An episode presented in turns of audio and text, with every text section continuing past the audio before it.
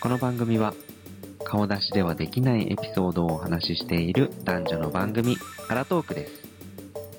エピソードによってセクシャルコンテンツが含まれますのでご理解くださいさあ今日のお二人はどんな楽しいお話をしてくれるかな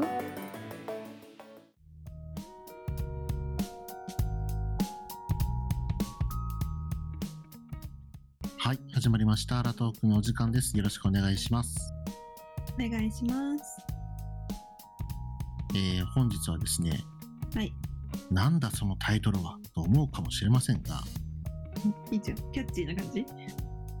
キャッチーというかもうね、このポッドキャストを聞いてる方はもうタイトルをうんもろバレで見えちゃってるんですけど、改めて、ははいい、はい、どうぞ。お話しさせていただきたいと思います。本日のテーマはこちらです。立たない男たち。ということでですね。はい。はい、立たないっていうのはですね、あのーうんチンチンが立たない方ですね。うん、多分ね、あの、台を見てもらった人はもう感じで分かったよね。そうだねうん。台を見ていたら漢字でわかる。うん。立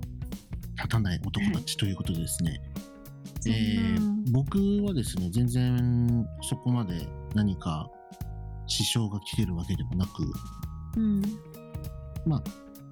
20代とかね、こう10代とか若い頃に比べたら、まあ、減退はしてるかもしれないけど、何か支障があるってわけではないですが、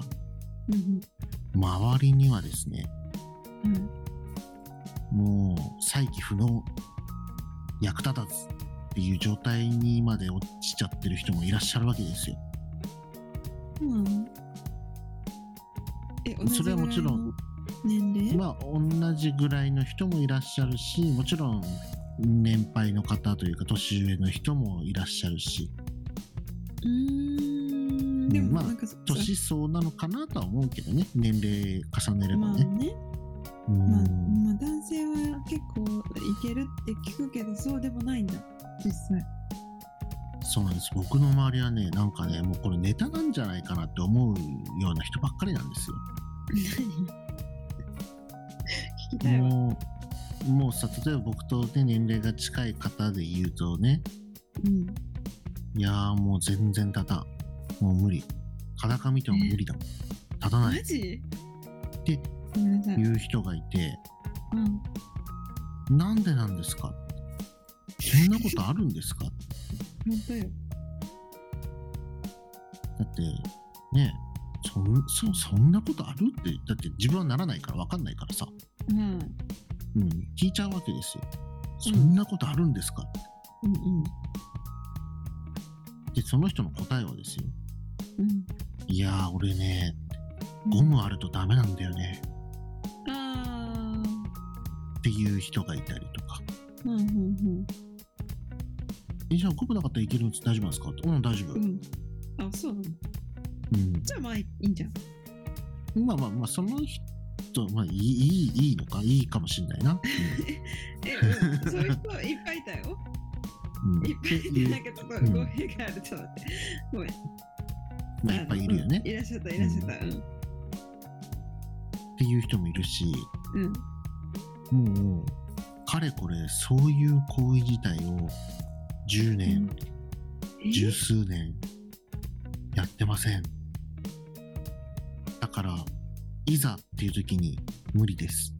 ていう人もいるのよ。えいや、いるんだよね。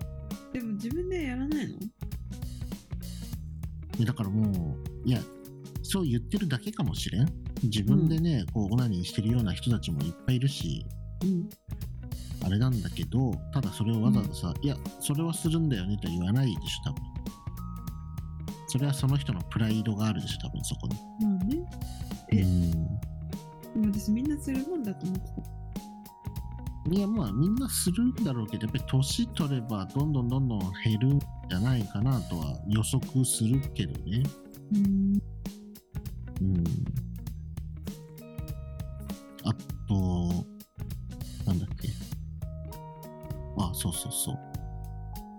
こう、いざ、何かこう、まあ、マッチングアプリでも何でもいい初めてそういう人とその人とそういう関係になりましたうん脱ぎましたうんさあ入れるぞうんあれうんあれんどうしよいやちょっとおかしいなぁで逆にね女性にこういろんなことしてもらったりとかさううんうんうんこう体を刺激したり脳を刺激するような形でねうんうんいろいろやってみますうんあれうんなんでだろうでうん終わったっていう人もいるんだよねえ待ってそれはさ脳というか気持ちはやりたいと思ってるけどもう機能そうしないのそうあそういうことあーなるほどねもうどうしようもないよねどうしようもないねそうなっちゃったらねそれねそれねなんかちょうど私の友達女の方だけどねうんうんうんから同じことを聞いたのなんかその人はもう結婚してるんだけどなんか旦那さんね、うん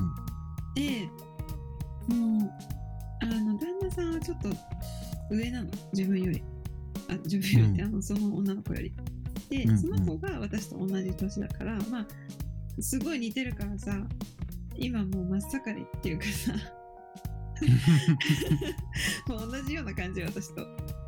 いはいはいあのそう性欲が男性よりもある状態うんただその旦那さんがもう全くそんな感じで機能しなくなっちゃってうんでさもうどうしていいかわからないじゃんでそれを悪いなって思ってる姿も見てるわけうんうんで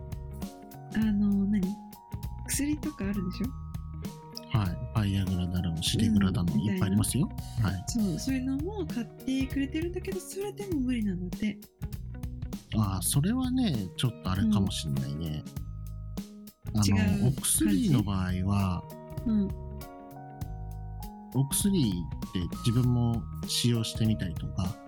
うんいろいろ周りの人も試しに興味本位でねじゃあ使ってみようぜっつって使ってみたりとかするんです、うんうんそういう時はやっぱりみんな機能するんだよねもうただうん支障としてうん意図しないからそう男性側って気持ちよくないんですよあれそうなのそ使うとううんえどんな感じみなの見た目そう見た目はちゃんと立ってねるけどみたいなたそうなってるのにうん自分に伝わってくるこの感覚とかうん出した時の感じとかうんなんかね機械的というかこう、ねえふ普通ではないんですよやっぱりまあそう、まあそうか。無理やり立たせてるって感じだから。うん多分ねその多分支障が出てるんだと思うんだけど、ねえなんかそれも寂しいね。ただうん。薬を飲んで効かないっていうのは多分それうん使い方が間違ってる可能性が高いうんそれはもう自分うのん意図するとか意図しないとかじゃないからさうんうんうん。それを自分で制御するもんじゃないから薬に頼るってことはねうんそうだね。それは多分なねんか使い方が悪いかもしれないねはい悩むよね、女性もそうすると。まあねただね男性なんか意外と脱がないっていう良さもあるって気づくんですよどっかでえっと、女性がそうん。服着てた方が興奮するみたいな。うこう日常なのにっていうところにへえ。こうプレイに持ってった時にうんもう何も着てません裸ですっていうより、うんうんうん。こう日常生活でキッチンに立ってる姿を見てとかさああ、そこに、あれなの、興奮するの。そこに何かを感じ取ったりする言葉出てくるから、へえうーん、だから多分、な、なんだろうね、仕草、行動、服装、うんなんかいろんな要素が重なっていいなって体が反応する時もあるし、うんうんうんうん。で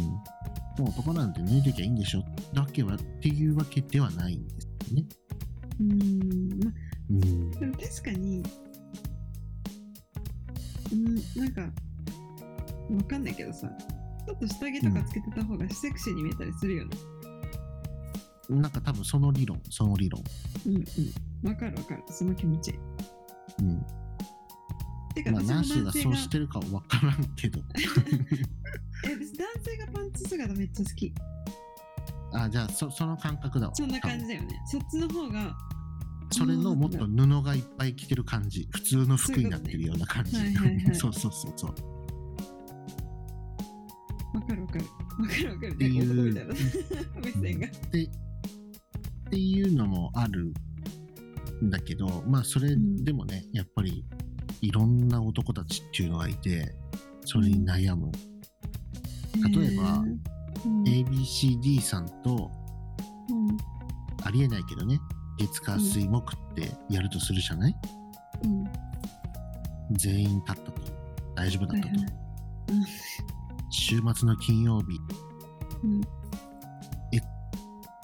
X さんの時だけダメだった。はあで、また月曜に別の A さんと会いました。大丈夫だった。あれ、えーうん X さんはダメなんだな。っえそういうことやっぱり、ていうこともあるから、そう、うん、そういそのうこと人もあによるっ。て興奮しないってことそう、何されても、もうその人だと何をしてもダメ、みたいな。えー、それめっちゃショックじゃんうん。多分それを目の当たりにした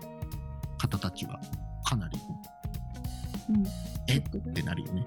えってな るしもう2回目はないよね、そしたらでその女性側も思うけど男性側もそう思っちゃうよねだってさ、まあそう他の時はなったらね大丈夫なのにその人そうのだ時、ねああもうダメだこのあ人みたいなさーなるほどねうーんっえー、ていう風になったりですねうんすることあってまあ立たない男たちっていうのはね壮絶なストーリーをたくさん持ってるわけですよ、そうなんだねうん、例えばあのあんまりね僕はそういうのには全く関心ないんですけどうんあの国籍だとか肌の色だとか、うんそういうところで体の反応の仕方が違うとかああはあはあはあ例えば日本人なら大丈夫なんだけどうんどこかの国の方だったらダメとか、あーでもあるよねうん、それはいやっあてるあるいうのもあったりとかね。それでも女性も一緒じゃないだからもう触られた瞬間うわみたいな無理ってうん、っていうのがまあうん女性はほらなんか表に出さなきゃ分かんないっちゃ分かんないじゃないうん女性がそれを我慢してさ喜んでるように見せたりとか、それにしたら確かに確あーってなるかもしれないけど男性の場合さもう目に見えちゃそううだかねらさ。確かにうんわかりやすいねわかりやすいんですよ。うわーそれになったらショックだわうん。まあ、ただね、僕ね、その立たない男男たちの話を聞いてて、結局これじゃんってなんとなく思ったのは、うんただね、自分の好き好みうんの可能性がすごく高くて、まあでもさそれは人それぞれタイプっていうものがあるからさうん。しょうがないんじゃないそれはうん、っていうだけで別にあなたは立たないんじゃなくて、その人に興味を示さなかっただけでしょってうんうんうんうんでもそこまで行っちゃったし、なんなら風俗だったらねやんなきゃもったいないしうんあっていうことで、うん男たちは立たなかったとかねーなる立ったほとどねか、久しぶりに使そっうたいうわとか話さするんだうんとかねありますよ、うーんそうなんとだいうですね、はい、男たちの悩み、まあ、もっと言ったらさ年を取るとね、うんこう製造工場の稼働率が悪いわけですようんだから1回出してしまったら次までに例えば若ければ数時間はいはいはいなんなら普通の人が分かんないけど次の人が翌々日ぐらいにはもう復活してるかもしうれんない、うんうんうんでも年取ってくるともうそれが1ヶ月2ヶ月半年とかっていうぐらいにならないともう製造工場が製造工場が足りてないんですよね製造量が足り足りななくいてのね、うんだうん、から年取ってくると貴重な一発を持ってくるんですよね本当だねうんなるほどね勉強になったわそうだから年だから逆に言うとやりたくないなって思った相手に対してはさっさと出させるっていう人方法もあるよねああそうだねこっちがうね、ん、だからパパ活とかねそういうちょっとグレーなことしてる人たちだったら最初に一発出させておけば製造工場が正常稼働してればかわいそうなことになっちゃうけど、確かにうん、年相応な製造工場だったらうん先に1回目は初会った時に一発出させておけば2次なか回目なか3回目のデートの時はそうそう次なかなか来ないあからさあ、そういうことかうん、まあそれも一つの手だよね。なるほどねうんまあそんな男性も悩みがあるのねあるしまあでも男同士で喋っててあと本当にね、この人がもう大好きで大好きでっていう人の時でうんダメだったっていう人に関してはちょっとね何とも言えないんですけどそうだねそれは自分がショックだよねそうそうそうそれ以外についての男の方がね、いや立たないんですって言ってるのはただうんのカッコつけの可能性もあります。かっこつけ特にかっこよくないけど女性からしたらねあれなんだけど、うん男性同士で喋ってる時のうん立たないがかっこなんだろうねね俺立たないこと人を選ぶんだよみたいないやそうじゃないと思うんだよね立たないことになんかねうんかっこよさというか自慢というかそうなの